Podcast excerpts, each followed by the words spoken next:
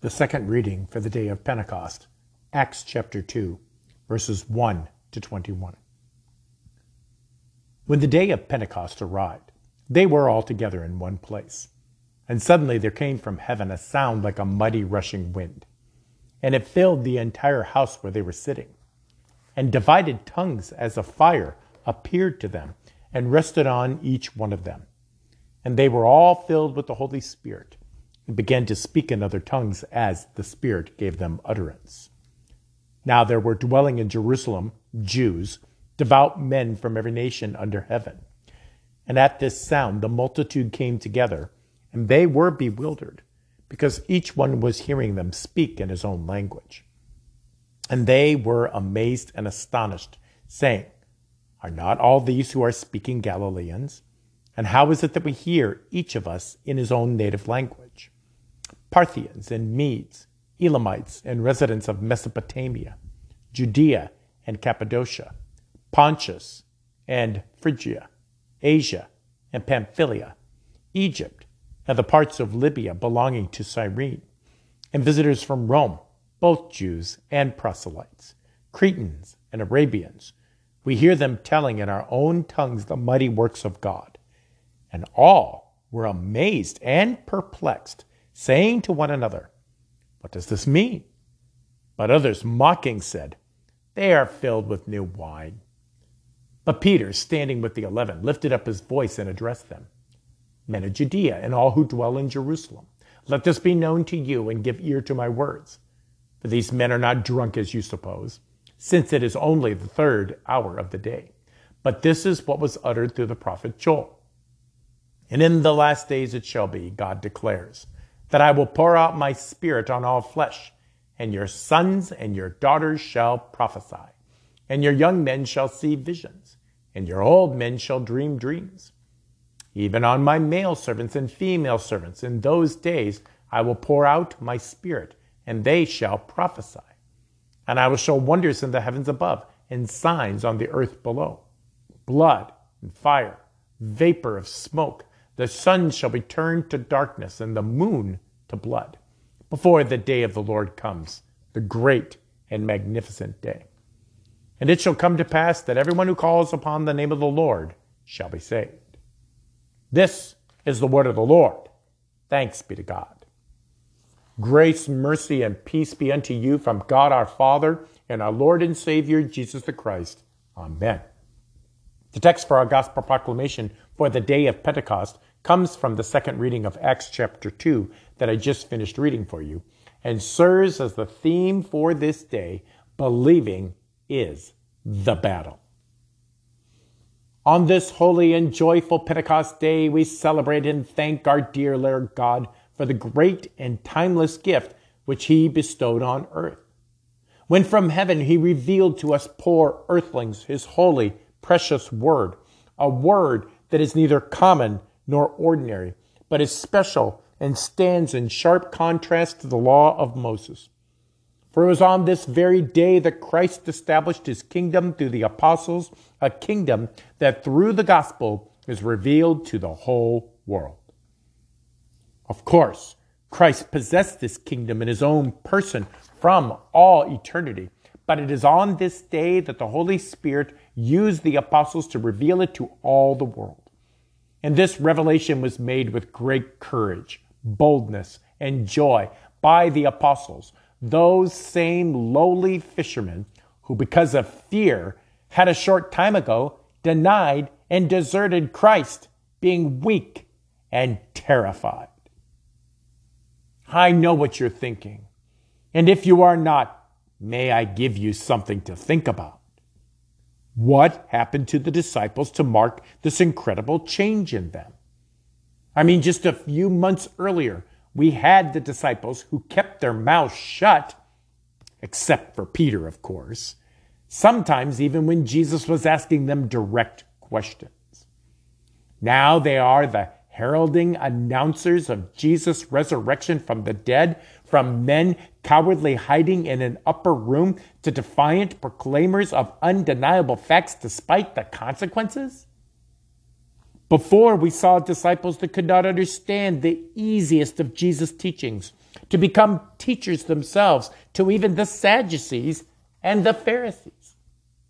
Before, they were disciples They could not connect the dots between Jesus and the Father to embodying the Holy Spirit, proclaiming the gospel of Jesus and the mighty works of God. Finally, the disciples went from their desiring to be with Jesus for their own glory and power from on high to seeking that which God desired with no glory for themselves at all. Same people, completely different attitudes, personalities, and even confidence like we have never seen in them before. And it didn't come from within, it came from Christ and his death defying act that changed them forever. I like to refer to this as a paradigm shift. I've had a lot of paradigm shifts in my life that God used to change me in ways I never saw coming. Most were through experience, some were through education, and some were simply from a gentle word of counsel from someone who loved me and wanted me to know what they could tell I did not know. I'm sure you've had this experience as well. You were going along in life thinking that all things worked in a certain way and that you were comfortable with all the terms, the organization of it all, and the basic actors that kept your paradigm in that order. Then suddenly, a comet like source of energy entered your universe, opened your eyes, and you would never see the world the same again. Like that moment when you got the perfect job, the perfect home, or that perfect boyfriend or girlfriend. You took possession of that perceived perfection, and then it turned out to be less than the perfection you were certain it would be. The career and vocation turned into watching the clock and looking for the greener grass over the next office building. The forever home became a forever headache of maintenance, foundation, leaking roof, and termite issues. And that dream boat of a boy or princess for your passions turned out to be a boy or girl. All men are pigs, no exceptions. All women are crazy, no exceptions. At least that's what I've heard. My Marcy is perfect. That's my wife. The reality is that not much out there is the reality we want. It's more the thing that we're wanting, we're not getting, and the thing that we're getting, well, is not what we are wanting. We learn, we learn to love again, and we learn that the real objects of our love in this world really need to be. From hope to hopeless to livable reality is maturity. But what if I told you the disciples turned out hopeless with no hope at all for any reasonable maturity? What if I told you the paradigm shift for them was more about what was done to them rather than what they could do and learn for themselves?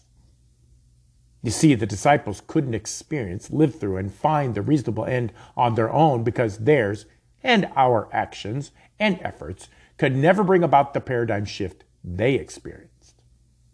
Because their paradigm shift didn't come from learning it and telling it, it simply came by receiving it and prophesying it. With the coming of the Holy Spirit in today's lesson, they finally saw the prophecies for what they were the very secret of the universe, laid out in the foundations of the world, now clear in their seeing and hearing, whatever the case may be. How many times have you read a favorite book or watched a favorite movie, and each time it revealed a deeper truth you didn't see before, or your change in maturity helped you to see something you simply didn't pay attention to before? I've kind of reached that point in my life that today's movies don't really interest me much, although I do have to make an exception for the new Top Gun Maverick. But in general, I have been going back to my favorite movies from the 70s and 80s that I saw a long time ago, but of course, was much younger when I first saw them. The change in these movies and how I understand them now is significant. Almost like they're totally different movies. The talking sections are much more meaningful, the action, not so much. What they are saying is about the greater truths in life are much more meaningful than the rock'em sock'em fight scenes I used to think were the only good parts. But that's not because I changed myself. It's because the gospel changed me. This gospel utterly changed the disciples today, too. They knew there was a messianic line from King David. Now they know that Jesus was the fulfillment of that promise. They knew Jesus could work miracles, even raising the dead. They know now he is God. They knew Jesus was crucified and dead for sure. Now they know you. They knew Jesus was crucified and dead for sure. Now they know he was physically risen from the dead. They knew that Jesus was their rabbi, good shepherd, and spiritual leader. Now they know that he rules with power and authority at the right hand of God the Father. Back to my childhood movies. Well, it really wasn't mine, but it was more my brother's. But I saw him watching it, so I remembered the catchphrase really well and that is of the cartoon G.I. Joe. This was a pretty good one and served as the basis of why many a young man joined the military, only to discover that it's really nothing like G.I. Joe when they got there. Totally cool for me today. Because, like I said before, the dialogue has become more important than the action was. In this cartoon, there would be a resolution to a problem that would teach a moral lesson to take away from that episode. And when the moral lesson was imparted, they would add to this catchphrase Now you know, and knowing is half the battle. It occurred to me, looking at the Acts of the Apostles this week, that this was the difference between the disciples before and the disciples now. Now they know. And now they are ready to do real spiritual battle. And even more than that, it's not just that they know. Even the demons know who Jesus is. Even the Pharisees and Sadducees knew. Even Herod and Pontius Pilate knew. They all knew about the miracles. They all knew about his power. They all knew he could heal the incurable and raise the dead.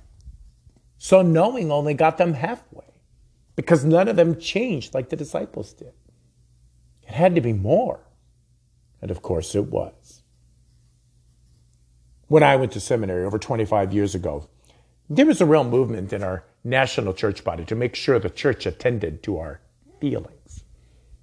It wasn't a bad thing per se, but it did lead to problems with how the church should be conducted.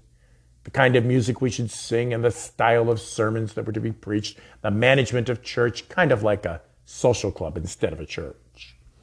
Again, none of it bad in and of itself, but it could lead to a focus on self rather than Christ. And it could prioritize comfort rather than truth, and often did prize feelings over faith. So when I arrived at seminary, you could tell they were addressing this slight left turn by reckoning our practice, theology, and organization. Our dean of students on day one, when we arrived, pulled out the Book of Concord and made it clear to all of us first year students that it's not enough that you know this, you must believe it. One of the key things I noticed that when people focused on their feelings, one professor would reply with, Doesn't matter what you feel, it matters what you believe. This had such a profound effect on me, and as each year passes and many of these professors enter their heavenly rest, I adore them more and more as men who believed that made sure I believed too. Faith is what the disciples experienced, and faith is what you have as well. And Jesus was not kidding when he said, If you have faith like a grain of mustard seed, you will say to this mountain, Move from here to there, and it will move, and nothing will be impossible for you not because our faith is great, but because God is great. For it was God who made the mountains and will move them if he wants to. Just like when he moved the disciples around the world preaching the gospel, conquering every mountain that ever got in their way. He continues to move the church to do what we never believed we could do on our own because we no longer believe in ourselves, but we believe in the one who died on the Mount of Golgotha rose from the dead, and ascended to take his throne or his eternal kingdom on high. Yes, now we believe, and believing is the battle. Amen. Now may that peace that surpasses all understanding guard your hearts and minds in Christ Jesus always. Amen.